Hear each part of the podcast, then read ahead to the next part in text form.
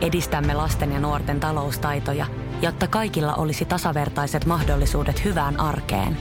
Otetaan yhdessä tulevaisuus omiin käsiimme ja rakennetaan siitä parempi. Meillä on jotain yhteistä. OP-ryhmä. Osuuspankit, OP-yrityspankki, OP-koti ja Pohjola Vakuutus ovat osa OP-ryhmää. Moi, mä oon Immu ja tää on mun sarja. Mä oon entinen Euroopan mestari, vapaaottelun pioneeri ja viiden eri lajin Suomen mestari. Tää sarja kertoo mulle rakkaista lajeista ja ihmisistä niiden ympärillä.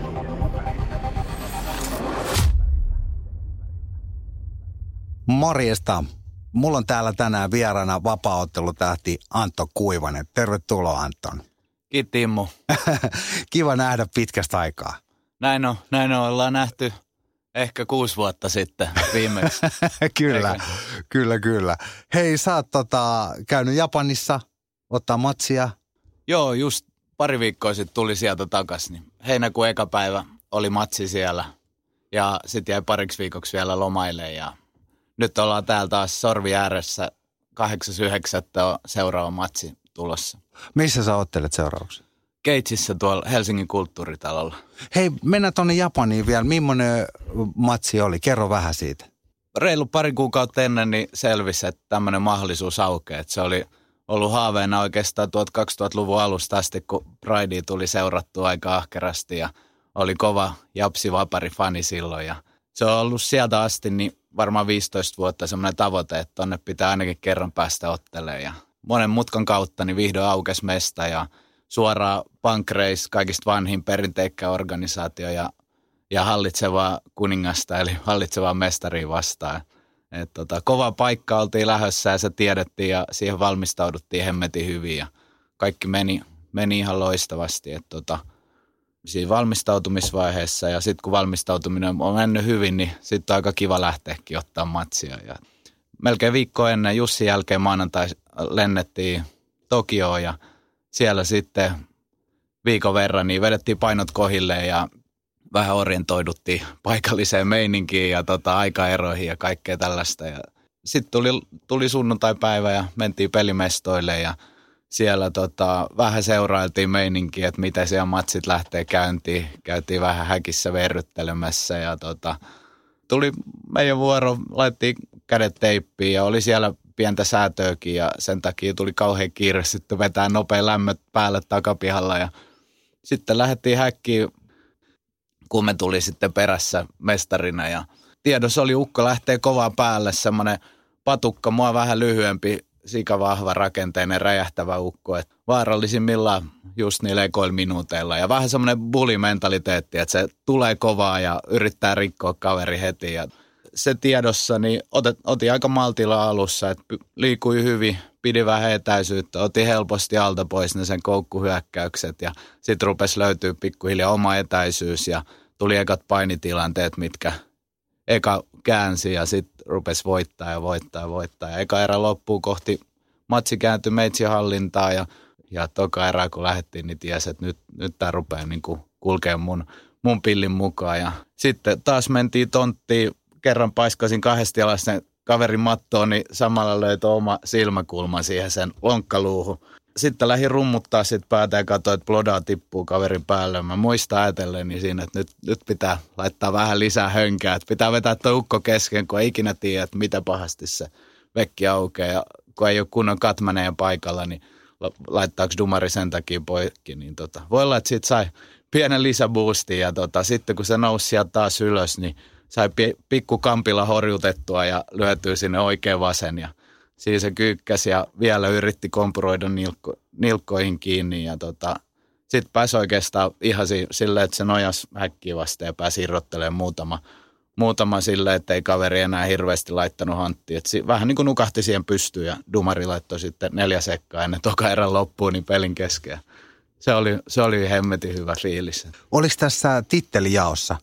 Ei ollut, ei ollut. Tota, mulla ei ikinä selvinnyt syy, syy siihen, että miksi ne ei laittanut. Voi olla, että se oli mun eka matsi Japanissa, niin ne ei uskaltanut jotenkin heti tehdä siitä titteliarvosta niin kuin ottelua. Että se jäi epäselväksi, mikä se oli se syy, mutta kyllä ne lupaili, että tota, revanssi olisi, olisi tarjolla ja siinä olisi sitten titteli pelissä. Et pitää katsoa, jos, jos ne antaa tarpeeksi hyvän tarjouksen, niin ensi vuoden puolella käydään hakemaan se vyö sieltä pois, otetaan uudestaan kumeevia toisen kerran korville ja, ja vyö himaa. Millainen kuvio siellä Japanissa on? Onko Pancrase isoin vapaaotteluorganisaatio tällä hetkellä?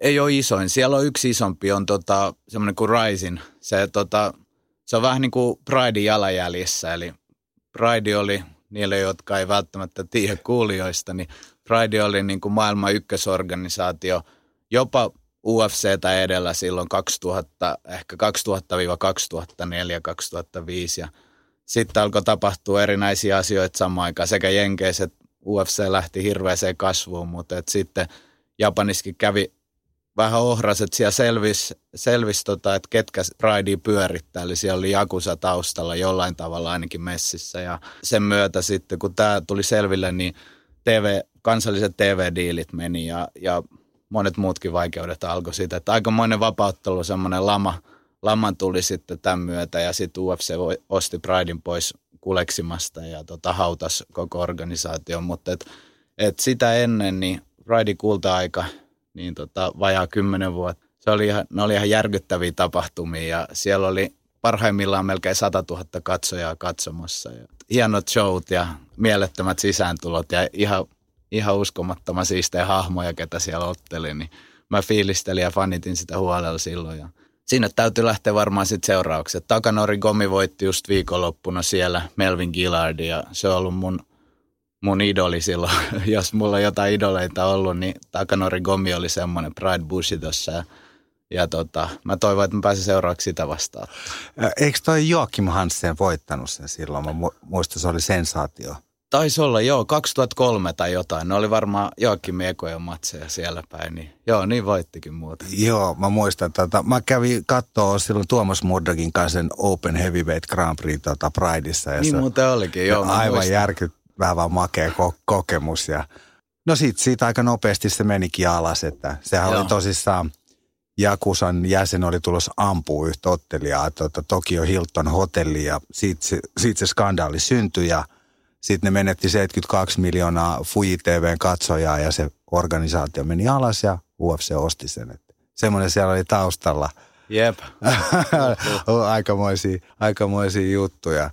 Tota, hei, pana takaisinpäin kelausnappi pohjaa ja tota, fiilistellä vähän tota sun ura alkuun. Sä, sä olit aluksi Keitsissä apupoikana, sä kasailit niitä ihan nuorena kundina ja sit sä oot noussut siitä pääottelijaksi ja tota, UFC ja kaikkea. Eikö se ollut jotain 2005? Milloin sä aloitit? 2000?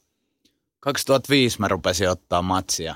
Et silloin vielä amatöörinä otin, mitähän mä otin, vajaa kymmenen matsia ottaa amatöörinä ja kaikista tuli voittoja. Alkuasetelma oli se, että vähän mua kokeneempi ukkoja tuli vastaan. Ja ekas matsis aika paljon tuli tyrmäysvoittoja amatöörinä. Ja sitten sitten 2006 jo, en mä ehtinyt kuin vuoden verran ottaa amatöörinä, tai puolitoista ehkä. Ja, ja sitten tota, sit rupesi tulemaan niitä ammattilaismatseja yksi kerralla, että eka matsi Keitsissä oli 2006 kesäkuussa tuore Suomen mestaruus eka amatöörinä sitten Keitsiin ja siellä parikymmentä sekunnin kuristus ruotsalaista. se, oli, se oli silloin meikäläisen ottamisen, oli kiukkusta hommaa silleen, että heti kaikki peliin ja tota, yleensä ukot kaatui siihen, kunnossa taso rupesi sitten kovenee tietysti jossain vaiheessa. Ja sitten kun ei mennytkään saman tien katki ne jätket, niin sitten tota, saattoi yri, yliyrittää itsensä väsyksiin ja tota, sitä kautta tuli ekat tappiot ja ekat opit ja kaikkea sinne on mahtunut matkalle. Mä, mä muistan, se, se oli jotain, no sä aloitit 2006, mutta siitä ei ollut kuin pari vuotta, kun sä olit jo jossain 90 matsiin poittoputkessa Keitsissä, mikä sitten niin johtikin läpimurtoa siihen UFC. Semmoinen mä muistan siitä voittoputkesta, se, mikä se kundi, aivan Butchinger. Muistatko, eikö se ollut vienyt tittelin Keitsistä Latomäen Jarkolta? Oli, oli ja eikö se ollut se jätkä? Mä muistan, kun mä seurasin sitä silmä kovana, että, että jos et sä hoida sitä vyötä takaisin, niin kuka sen sitten hakee, hakee sieltä? Joo, muista hyvin tämän matsin. Se oli ihan kova vääntö ja tiukka jätkä. Sehän on pärjännyt muuten hemmetin hyvin sen jälkeen. Se on, se kävi ottamassa Conor McGregorilta kuokkaa myös tuo Cage Warriorsin tittelimatsissa, mutta jos mä ihan väärin muistan, niin sen jälkeen se on, lähti sitten tuonne Venäjän mykköseen ja siellä nousi ihan mestariksi asti. Ihan hyvin on se jätkä kanssa pärjännyt tossa. Silloin jo taso oli sitten jo aika kova sulla. Nythän ei enää helppoja jätkiä tuukkaa, mutta sä pääsit sitten ufc Ja se oli mun mielestä jotain samaa kuin rattimiehille Kimi Räikkösen formula voit, maailmanmestaruus tai jotain samaa siinä on, että mun mielestä sä olit kuitenkin tavallaan eka, eka niin kuin suomalainen, joka pääsi UFC. Toni Halmehan oli sua aikaisemmin, mutta siihen aikaan ehkä UFC niin kuin, se on vähän sama kuin olisi tehnyt pornoa, niin kuin sen organisaation arvostus oli aivan eri luokkaa. Joo, ihan totta. Kyllä se oli 97, kun Halme kävi sieltä tai jotain sellaista, niin Joo, se, se oli sitä no holds barred meininkiä ja tota, kyllä sitä pidettiin ihan vaan semmoisena pel- vai ainoastaan brutaalina niin kuin väkivaltana, missä revitään tukasta ja potkitaan munille ja tää sormia silmiin ja muuta vastaavaa. Et silloin si- säännöt oli vielä olemattomammat. Et toki sitten Jenkeissä oli niitä yksittäisiä tyyppejä, jotka lähti ajaa sitä niin hommaa salonkikelpoisempaa suuntaan ja niin kuin, vähän tota niitä sääntöjä pikkasen tuli lisää, että ne kaikista, kaikista rumimmat ja brutaaleimmat temput otettiin sieltä pikkasen pois ja pikkuhiljaa se rupesi sitten nostaa suosiotaan myös sit isomman ja isomman yleisön, yleisön silmissä. Ne oli semmoisia kuin mullakin on ollut silloin nuorena kundina, kun otellut, että ei ollut eriä ja hedareit sai antaa ja kyynärpäät ja, po- ja saisi tumpata. Sait ottaa kehäköisetkin ja hyppää naama päälle. Ei, eihän se mitään järkeä. Kyllä siinä aika moista se on ollut, mitä noita tarinoita kuulee just silloin ihan alkuajan me paikan päällä tuomaripalverissa sovitaan suunnilleen säännöt, että mitä saa tänään ja mitä ei saa tehdä. Ja sitten hanskat hyväksytetään vaan, että jokainen vetää omilla jollain pyöräily, pyöräilykintailla tyyliin. Joo, mäkin muistan, mulla oli yksi sellainen matsi, että mulla oli ihan kivikovat, kai niitä nyt vaparihanskoiksi voi sanoa. Ja sitten mä en ensin meinannut saada otella niitä. Ja sitten mä sanoin, että no okei, mä lähden himaan sitten. No sitten järjestä, no ei kun mee vaan. että sellaista se, sellaista se touhu on. Nythän se on tosi salonkin kelpoista, että sääntöjä on aika paljonkin. Joo, kyllä siihen lisää on tullut lähinnä vaarallisimmat temput, mistä niin kuin pysyvää vahinkoa voi tulla, niin ne on otettu pois. Että munareito jengi käyttää nykyään, eikä munille saa skodia tai vetää tietysti sitten. No tietysti sormi ei saa tunkea mihinkään onkaloihin. Isoin ongelma on ehkä se, kun ei ole umpinaisia hanskoja ja tulee niitä so- silmitökkäsyjä aina välillä. Vahinkojahan ne yleensä on, mutta Mä oon saanut semmoisen, muistat se GPL semmoinen, mä vedin treenejä ja kundi löi niinku käsi auki mua. Ja mä Joo. varoitin hän siitä, että älä, älä lyö tolleen noin. Ja kun mä tunsin niin kuin sormen päät mun otsassa, mm. että, ne, että se handu on auki. Ja mä en kerännyt kunnolla lauset loppuun, kun sormi oli mun silmästä. Ja tiedätkö, mitä Anton sitten tapahtuu? Mm. No sut viedään töölöön tapaturma-asemalle ja ne työntää sen puudutuspiikin sun silmämunaan. Voit se kuvitella, kun ne sanoo, että älä räpytä sun silmiä, oo ihan rentona. Uhuh. Sitten tota, sitten laittaa sen luomen levittimen – että sä et saa sun silmää kiinni. Stidit silmä. Joo, ja sit se ommellaan kiinni. Et mä oon tämmöisen kokenut, ei ole hyvä homma. Se on tuo kalvorepes, mikä Joo. se on? Joo, siinä oli semmoinen sentin vekki, mikä va- valui sitten Joo, verta. Kuuluu ja nähnytkin. No treeneissä välillä tulee, toi on kyllä. He. Sitten toinen on se, että menee se silmä pohjaluun antaa periksi, kun toinen tökkää vähän liian kovaa sinne silmään. Joo, sitten tarvitaan jo kirurgia paikalle. Se, sehän on paha. Mutta se on mun mielestä aika hyvä sääntö, se pointed elbow, että sä et saa suoraan ylhäältä tulla, kun se on kuitenkin semmoinen aika arka paikka sit, kun suutataan jalkoihin esimerkiksi, että jos siitä saisi ryskää alaspäin suoraan, niin se on vähän semmoinen ilkeä. Onhan se joo. Tuossa tuli itse asiassa yksi semmoinen aivopierru tolle Edi Alvarezille viikonlopun UFCssä, niin se klintsitilanteessa seinää vasten, niin se jostain syystä päätti vetää ylhäältä alaspäin. Ja tota, ei diskattu, ei osunut pahasti onneksi, mutta sitten Dumari nosti ylös ja matsi jatkui sitten taas keskeltä, että se menetti hyvän position sen takia. Kerro siitä UFC-retkestä meille. Se, se on varmaan ollut järkyttävän makea kokemus. Joo, tota, se tuli silloin, tuli aika nopeasti, joku viiden viikon varoitusajalla. Siinä uuden vuoden tienoilla, muistaakseni – silloin tuli paljon ja äkkiä, että tämmöinen matsi olisi tarjolla, että lähdetäänkö, lähdetkö ottelemaan, joo totta kai mä lähden. Se oli niin kuin kuitenkin, vaikka Pride oli aikaisemmin ollut se ykkönen, mutta UFC oli kasvanut niin isoksi, että se oli niin kuin muuttunut sitten siinä matkalla, että mä olin käynyt reenaakin ahkerasti Jenkkilässä ja vähän niin kuin haistelee sitä ilmaa ja sitä ilmapiiriä, että minkälainen meininki täällä on, minkälaisia jätkiä täällä on. Ja tota, no siitä huolimatta, vaikka kuin valmistauduttiin, niin se tuli tosi äkkiä sitten ja samaan aikaan sitten alkoi hirveät paperisodat. Sitten tuli media heräsi jotenkin tosi isosti siihen. Varmaan just sen takia, että se oli, siinä oli joku uutuuden viehätys ja tämmöinen oma gloriansa, eksotiikkansa tässä tässä kamppailumeiningissä tai vapauttelussa, joka oli saanut jo vähän jalansia jalkaa oven väliin noissa mediahommissa, että niin kuin yksittäisinä pyrähdyksinä, niin kuin vaikka saliohjelma tai sitten näitä Ultimate Fighter-juttuja ja ihan yksittäisiä lehtijuttuja. Mutta sitten kun tuli tämä UFC-sopimus, niin sitten kaikki valtamediat jotenkin otti, otti se esille ja nosti vähän parasvaloihin. Ja kyllä täytyy myöntää, että kyllä se tuli niin kuin nuorelle – nuorelle jätkälle tuli niin kuin aistit aika, aika pahasti täyteen siinä kohtaa. Että siinä, niin kuin, siinä joutui kävi, käymään niin paljon jotenkin asioita läpi, läpi siinä valmistautumisessa, että, että ehkä se itse olennaiseen keskittyminen ei ollut ihan siellä. Ja sit, no en mä tiedä, se oli, niin kuin, se oli kuitenkin aika tasainen match että siinä oli kaikki edellytykset hoitaa homma himaa ja totta kai oli hirveä itse varmaan päättäväinen fiilis sit, kun sinne mentiin. Mutta sitten kun hyppäs häkkiin, niin kävellessä sinne, niin kaiken piti olla hyvin, mutta et sitten sit kun kattelee sitä matsia jälkeenpäin, niin se on vähän kuin olisi parrailemassa. Et pieni käsijarru päällä koko ajan ja et jotain oli jäänyt varmaan iteltä käsittelemättä ja se niin näkyi sitten jonkinnäköisenä spennaamisena ja tuli ihan niukka, niukka pistetappio, että se olisi voinut toisena päivänä niin ihan hyvin sen uko olisi voinut hoidella. Ja noihan on nyt semmoisia, mitkä jää, jää helposti kaivelemaan pitkäksi aikaa, että miten, miten niin alisvuoriutuu tuommoisessa paikassa, kun sä saat sen tavallaan se yhden chanssin. Ja ei sillä enää tässä vaiheessa tietenkään tai jälkeenpäin mitään voi. Että se oli mitä se oli ja tiukka matsi otettiin.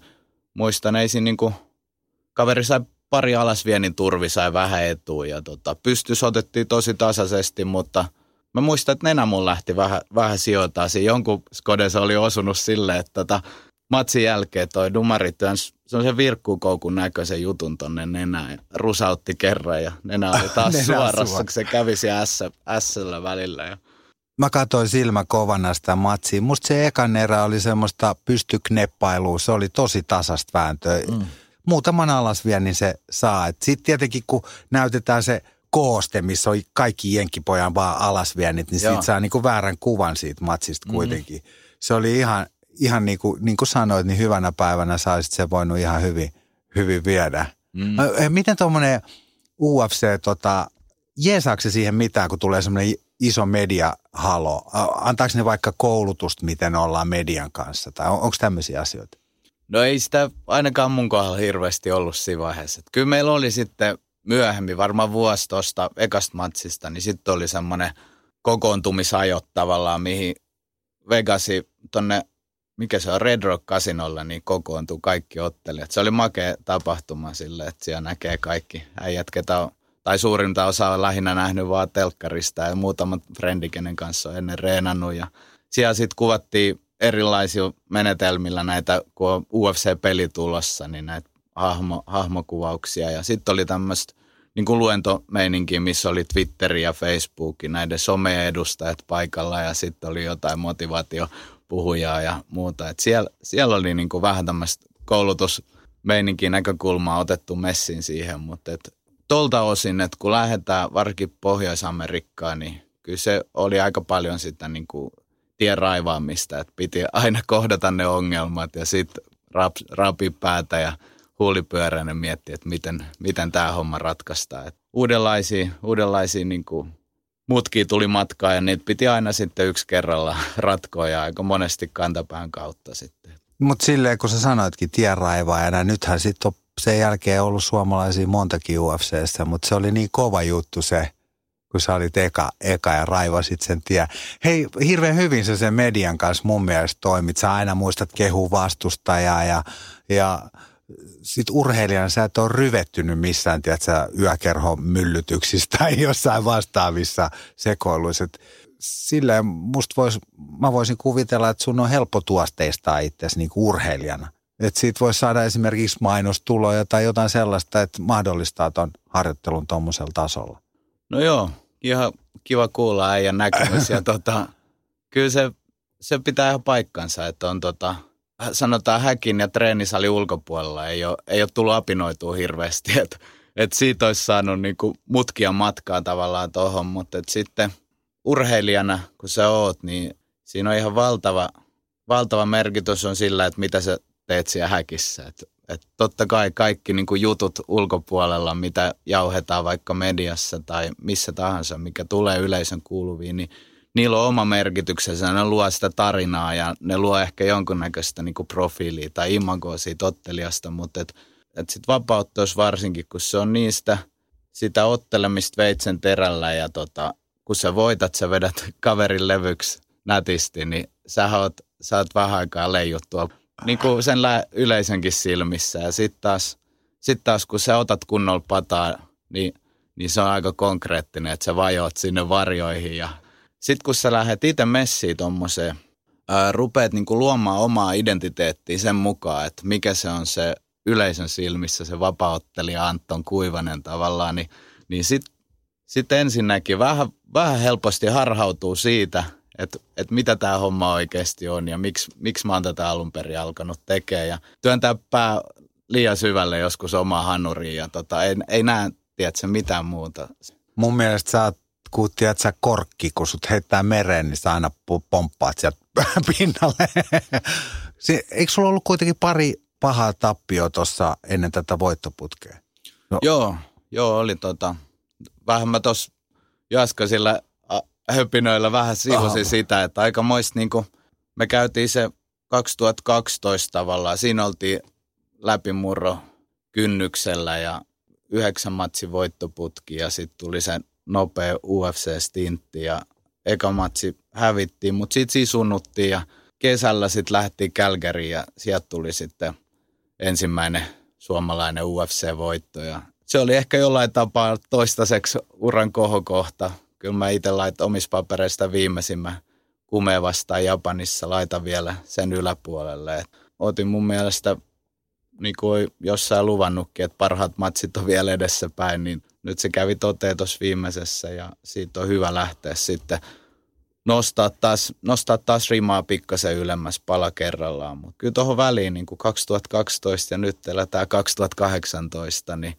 siihen kuuteen vuoteen. Kyllä siihen mahtuu aikamoista vuoristorataa meikäläisen elämässä. Et siellä on tullut hienoja voittoja, siellä on tullut kovia karmeita tappioita, siellä on tullut paljon loukkaantumisia, siellä on tullut niin kuin samalla kasvamista tavallaan aikuiseksi niin kuin muussa, muussa, muilla elämän osa-alueilla. Ja, tota, kyllä tuossa on tosi paljon reissannut eri plan, planeet, en nyt sen eri planeetoi, mutta et, varmaan jo välillä sielläkin, mutta et eri mantereilla mennyt tuo reppuselässä ja käynyt reenailemassa eri tyyppien kanssa ja päässyt ottelemaan muutama, muutama eri paikkaa ja kyllä tässä on niinku pysytty liikkeessä ainakin, jos ei muuta. Mä tota, muistan tämän re- reppureissun, kun sä, sä lähit Aasia pyöriin, sä olit Mongoliassa ja Venä, Venäjällä ja missä kaikesta. Mä olin vähän, vähän niin kuin vihanenkin, että tuommoinen lahjakkuus, että mihin se nyt lähtee interreilaan johonkin, tiedätkö?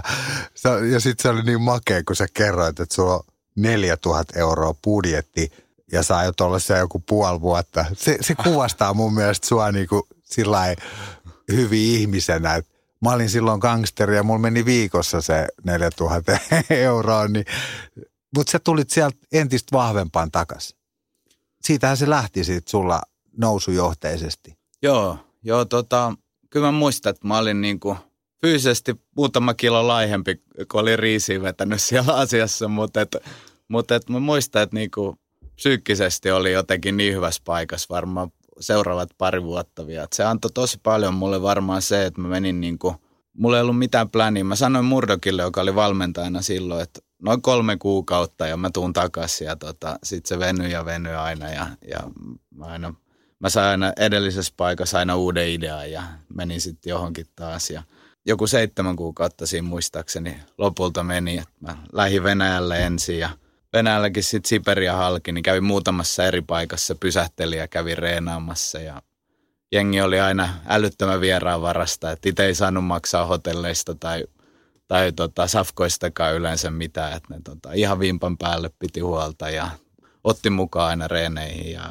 välillä pyysi vetämäänkin jonkun jumpan siellä. Ja, ja tot. Sitten tosiaan kuukauden Venäjä halki, kun oli päässyt, niin sitten mä päätin lähteä Mongoliaan ja siellä mä pääsin sitten taas treenaamaan nyrkkeilijöiden ja vähän painijoiden kanssa. Ja kävin vuorilla, vuorilla, se oli mitä se oli, tammi-helmikuuta, kun oli yöllä 30 astetta pakkasta ja mä lämmittelen siellä yksinään jurttaa keskellä, keskellä jotain vuoristoa. Ja ne oli kyllä silleen, että joka päivä melkein niin kuin ympäristömaisema vaihtui ja ehkä sitten siinä ainakin oppi sopeutumaan, tiedätkö, muuttuviin olosuhteisiin ihan konkreettisesti ja uuteen ympäristöön tuli aina. Ja, ja sitten toisaalta kun yksin niin kuin pääsääntöisesti etenee, niin, niin on niin avoin, avoin ulospäin, että aina tutustuu uusiin ihmisiin. Välillä ei ole yhteistä kieltä, mutta mutta sitten kun on joku, joku yhteinen intressi, niin aina löytyy se elekieli ja kehonkieli. Ja Kiinassa oli makea mennä treenaamaan sandaa tyyppien kanssa, jotka ei puhu sanaakaan mitään yhteistä. Mutta sitten kun ruvetaan, tiedätkö, neppailee, niin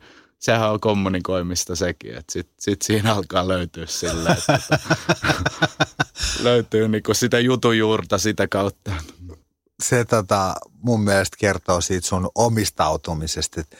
Mä haluan tähän ohjelmaan kertoa tänne, että mitä Antoni omistautuminen on. Sä asuit GPn toimistossa pitkään aikaa ja treenailit vaan, että sä panostit kaiken siihen, siihen hommaan. Että ihminen, joka nyt on seurannut sua, että se näkee sut UFCssä ja sitten se näkee sut pankreisissa, niin mitä se on niin kuin kuitenkin vaatinut se homma, että siellä sä oot salitonttuna asunut toimistossa ja reenaat yötä päivää. Aamulla vedi, vedi sortsit jalkaa ja oli jo tatamilla. Et siinä oli hyvät puolensa, mutta et, et nuoremmille, jotka harkitsee samaa, niin kyllä voi niin kuin ainakin omalta kohdalta suositella, että, että siinä saa olla vähän välimatkaa himo ja salin välillä. Että tota, se on ihan hyvä, että sieltä sielt lähtee myös joskus pois. Että niin kuin meikäläisen, jos niin kuin katsoo taaksepäin uraa ja miettii, niin kuin mitä olisi tehnyt paremmin toistaiseksi, niin kyllä mä väitän, että mä oon monta vuotta vetänyt sillä semmoisen toisaalta aika suomalaisella niin kuin treenimentaliteetin, että niin kuin enemmän on parempi tavallaan. Ja se, se on ehkä johtanut siihen, että muutama vuosi vedettiin silleen, että melkein koko ajan siellä sietokyvyn äärirajoilla ja vähän ylikierroksilla aika usein. Ja tota, se ei niin kuin välttämättä ole, ole ihan par- semmoisen, niin kuin, kun puhutaan kamppailemisesta, se on kuitenkin taito, taidosta aika paljon kiinni loppupeleissä. Ja tota, jotta sun taito kehittyy, niin sun täytyy antaa välillä se hermoston palautua ja tota, täytyy olla mielivirkeänä, että sä niin kuin omaksut uusia juttuja. Ja tota, noistakin viisastuneena ainakin vähän, niin alkanut panostaa enemmän siihen harjoittelun laatuun tässä vuosien varrella. Ja pitkään saanut aika yksin vääntää, vaikka kyllä siinä on aina, aina tietysti ollut jengi ympärillä, mutta niin kuin aika vähän niitä, jotka tekee hommaa ihan satalasissa ja panostaa niin kuin kaiken, vaan että, että kyllä se on suurimmalle osalle kuitenkin duuni, perhe ja sitten niin kuin siltä jäävä aika, niin käydään, käydään neppailemassa ja käydään niin kuin vetämällä toisiaan vähän kuomaa. Ja toisaalta se on se syy, minkä takia mä, mäkin olen alun perin tämän homman aloittanut ja sen mä oon koittanut pitää aina mielessä. Että mä duunan tätä siksi, koska tämä on hauskaa, eikö? Kyllä, kyllä mäkin olen saanut sunkaan neppailla vähän. Se oli ihan hauskaa, että pääsee äh, uho, uho kavereille, että mä oon sen tää UFC-jätkien kanssa Joo, kyllä mä muistan. Ja silloin, silloin, kun mä olin vielä nuori aloitteleva leijona, niin kyllä sieltä tuli, tuli korville ihan huolella välillä niitä koukkuja. Että, tota, kyllä me muutaman kerran ollaan kyllä neppailtu aikoinaan. Hei, miten sun päivät menee? Sä reenailet pari kertaa päivässä? Joo, joo tänään käytiin aamulla 9.30 tota, reenaa yleensä aamulla ja iltapäivällä. Et kaksi kertaa päivässä määrät, määrät on tällä hetkellä aika korkeat, kun on vajaa kuusi viikkoa tulevaa matsia. Et tässä on nyt semmoinen neljä viikkoa mennään, mennään niin kuin, reenataan paljon ja kovaa ja tota, sillä niin kuin luodaan se otteluvalmius ja luodaan se kondis, että ollaan ihan varmoja siitä, että ei, niin kuin kunnosta se ei ainakaan jää se homma kiinni. Ja sitten sen jälkeen on kolme viikkoa matsiin, niin aika reilustikin putoaa niin kuin reenimäärät. Että enää ei ole kahta reeniä päivässä, vaan siellä on yksi reeni ja siellä on joku lepopäiväkin välissä, että se kroppa pääsee oikeasti palautua tuosta niin kovasta, vähän pidemmästä kovasta jaksosta ja, ja sitten sinne tulee muutama kova otteluharjoitus vielä, jotka on, on niitä kenraalireenejä, missä pääsee jo vähän niin kuin kroppa palautuneena. Tavallaan löytyy sitä huippukondista ja pääsee niin kuin levänneenä, freshinä, nälkäisenä ottaa ne viimeistelysparrit, mitä sitten tulee siinä lähellä matsiin. Niin tolleen se niin kuin menee. Ja sitten vielä tästä, jos mentäisiin taaksepäin, niin, niin oikeastaan määrällisesti tehdään vielä enemmän duunia, mutta sitten tehot on aika alhaalla silloin, kun ei ole matsiin lähellä. Et silloin tehdään aika paljon, paljon tota sitä taidon kehittämisjuttua ja hiotaan sitä omaa peliä, niitä omia temppuja ja kitketään pois niitä mahdollisia aukkoja, mitä ehkä itsestä on löytynyt vaikka aikaisemmissa matseissa. Ja kyllä se on nykyään, nykyään niin kuin, se on mennyt aika vahvasti tuommoinen tiede puoli otettu siihen messiin, että mitä niin kuin urheilijasta saadaan kaikki mahdollinen irti ja tietty kokonaisvaltaisuus siihen niin kuin hyvinvointiin siinä elämässä, että sulla pitää olla niin kuin sosiaaliset jutut jollain tavalla elämässä hanskassa ja kunnossa määrällisesti ja laadullisesti, että sä päivästä toiseen pari reeniä päivässä, niin että se sun mieli pysyy virkeänä, sun motivaatio pysyy korkeana. Hirveä, hirveä muutos tavallaan tapahtunut. Et jos vielä 10-20 vuotta sitten, niin semmoista reteetä matsomeininkiä ja tiedätkö, mentiin ja tapeltiin ja ei paljon, niin kuin, ei paljon viititty tiedätkö, miettimään jotain yksityiskohtia tai pilkkoa mitä atomeiksi, vaan että se oli vaan sitä niin kuin, mennään ja otetaan sillä, millä, mitä on periaatteessa ja, ja tota, sieltä sitten ne, ketkä sattuu olemaan parhaassa iskussa syystä tai toisesta, niin otti niitä voittoja. Aika värikkäitä persoonia siinä oli. Hei, tuommoinen mua kiinnostaa. Sä oot käynyt UFC ja kokenut sen, niin millainen taso Suomessa on se sun treeniporukka ja sellainen, onko se riittävä? Pitääkö sun leirittää itseäsi jossain?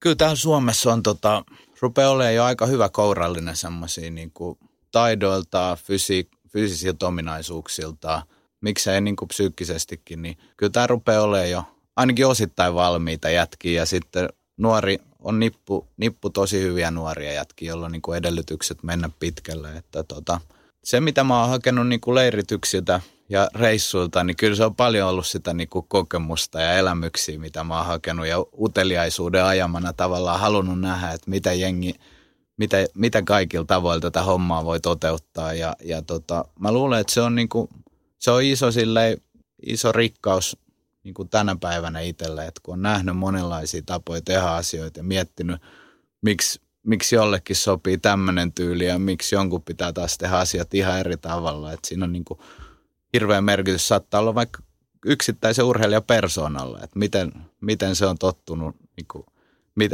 mitkä, minkälaiset asiat tai minkälaiset vahvuudet sillä on, minkälaiset heikkoudet, miten lahjakas se on oppimaan uusia juttuja versus vaikka, että miten kova se on tekee duunia vaan päivästä toiseen, vaikka ei oikein skillsit meinaakaan tarttua. Ja, että se, se on niin kuin tavallaan iron sharpens iron, että, että aina pitäisi ottaa niitä, niitä tota, saatana kovia sparreja, saatana kovia jätkien kanssa, niin tota, kyllä se, se, on jossain määrin se alkaa niin olla taakse jäänyttä elämää tuossa niin vapauttelija-arjessa. Et, et ne kovat sparrit, ne otetaan niin kuin matsin lähestyessä. Tai jos sä haluat rakentaa pitkä ehjä uran ja, ja tota, pystyy vielä, vielä niin kuin toimii ja ole fiksu jätkä sen uran jälkeen, niin kyllä se pitää aika tarkkaan miettiä, miten sitä harjoitellaan, miten sitä niin kuin päivästä toiseen ja vuodesta toiseen. Et nuori, nuorille jätkillähän se on, se on niin kuin, sehän on hauskaa laittaa vaan kintaat käteen ja rupeaa huiskiin. Et se, siinä ei tarvitse paljon funtsia, siinä ei tarvitse niinku liikkeitä toistaa, vaan et se, se on niinku sitä hauskinta. Ja jos mä kävisin muutaman kerran viikon vaan salilla, niin ky, sitähän mä tekisin. Mites, minkä ikäinen sä nykyään oot? Ko- 34 täytyy tänä vuonna. Kauan sä meinaat vielä täräytellä? Katsotaan. Niin kauan kun se on kiva ja niin kauan kun tota, paikat pysyy ehjänä. Sanotaan karkeasti semmoinen 3-5 vuotta. Siinä on jo vähän kunnianhimoakin messissä, koska tota, jos ei maistu hommat, niin mä lopetan aikaisemmin.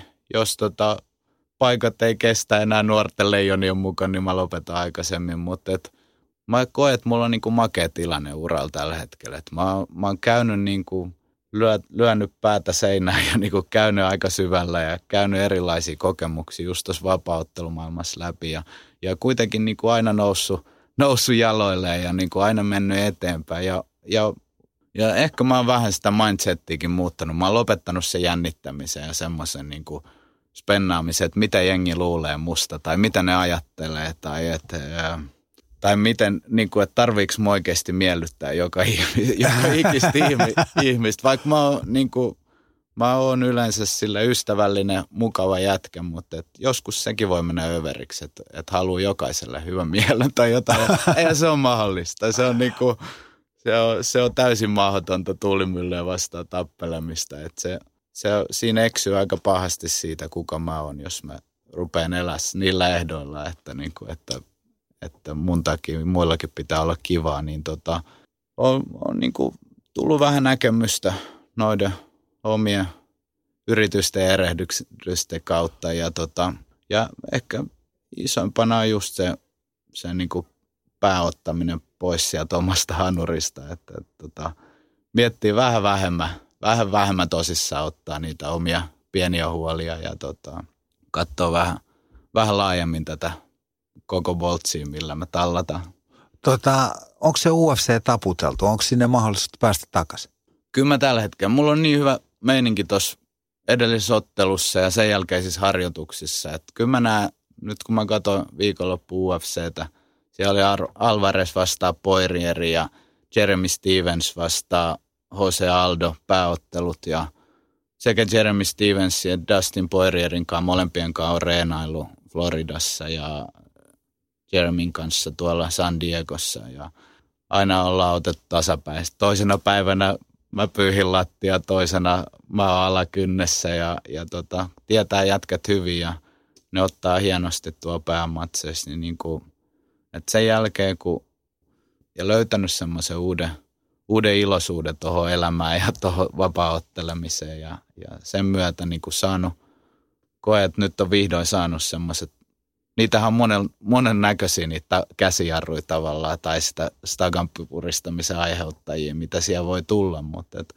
et tällä hetkellä on niin kuin fressi, tasapainoinen, hyvä fiilis ja niin kuin hirveä nälkä taas menestyy ja mennä ja vetää ukko jo katolle, niin tota, kyllä mä näen, että mulla on edellytykset. Se jää nähtäväksi. Tämä on vapautta varsinkin laina semmoinen, että et se voi, et se voi suunnitella niitä askeleita kovin tarkkaa, kovin pitkälle, mutta et mulla on mahikset mennä maailman huipulle omassa painoluokassa kaikessa lyhykäisyydessä. Ja tota, se, on, se on jotain semmoista – mitä kukaan ei oikeastaan odota multa. Että mulla on siinä mielessä, mulla ei mitään hävittävää. Mulla on paineet pois harteilta. Että, että jo tuossa pari vuotta, reilu kaksi vuotta sitten, kun tuli viimeinen tyrmäystappio, niin tota, kaikkien niin kuin usko, toivo, tavallaan kuvitelmat siitä, että niin tota, viimeistään, viimeistään ehkä loppu ja, ja hautautui. Ja tota, jo se, mitä mä oon sen jälkeen onnistunut tekemään, niin kuin nousee niiden kaikkien – kaikkien tota,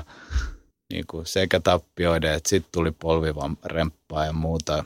Viime kesä Hartwa Areena se m ennen. Ja tota, mutta niin kuin tässä vaiheessa, kun niitä katsoo taaksepäin, niin ne on, ne on elämää, ne on vaan niin kuin kokemuksia ja, ja ne on rikastuttanut sitä mun matkaa ja ne on myös opettanut mulle niin kuin ihan tärkeitä läksyjä, mitkä olisi ehkä muuten jäänyt oppimatta. Ja, tästä niin kuin alusta, että mitä mä yritän pukea sanoiksi, mun mielestä on hyvä ponnistaa. Ja, ja nyt kun sitä intoa, intoa on, terveyttä riittää, niin pannaan muutama vuosi kaikki peliin ja katsotaan, katsotaan mihin sillä pääsee.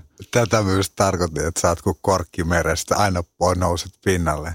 Hei, mä toivotan sulle menestystä ja toivottavasti se UFCkin siellä vielä aukeaa ja vedät pataan niitä jätkiä. Kaikkea hyvää sulle Antto. Kiitos sulle, sulle samoin Immo. Oli tosi mukava rupatella.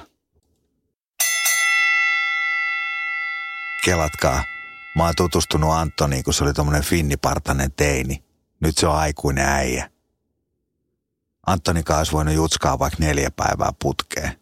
On niin paljon yhteistä historiaa, mutta ette te olisi sitä jaksanut kuunnella. Oli pakko painaa stoppia ja lähteä limonaadille.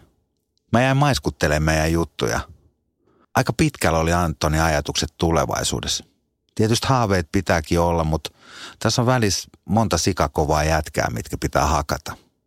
Jos suhtautuisi vapariin kuin pokeriin, Anton on pelannut kauan, voittanut hyviä potteja, hävinnyt muutaman käden. Nyt voitti ihan kaameen kasan pelimerkkejä. Nyt olisi hyvä nousta pöydästä, jos vaan pystyy, koska sitä voi myös hävitä. Herra budjettiministeri, mm. miten otatte kantaa? Mitä ihmettä? Sitä ihmettä, että nyt juhlitaan Putkesportin 18-vuotissynttäreitä ja voin kuulkaa ylpeänä kertoa, että näissä juhlissa on säästelty. Siis juhlissa säästelty? Kyllä, toimittaja on tervetullut säästelemään itsekin. Tarjolla on merkkituotteita, ulkoilu, urheilu ja vapaa-aikaa jopa 60 prosentin alennuksella. Siis putkesport.fi.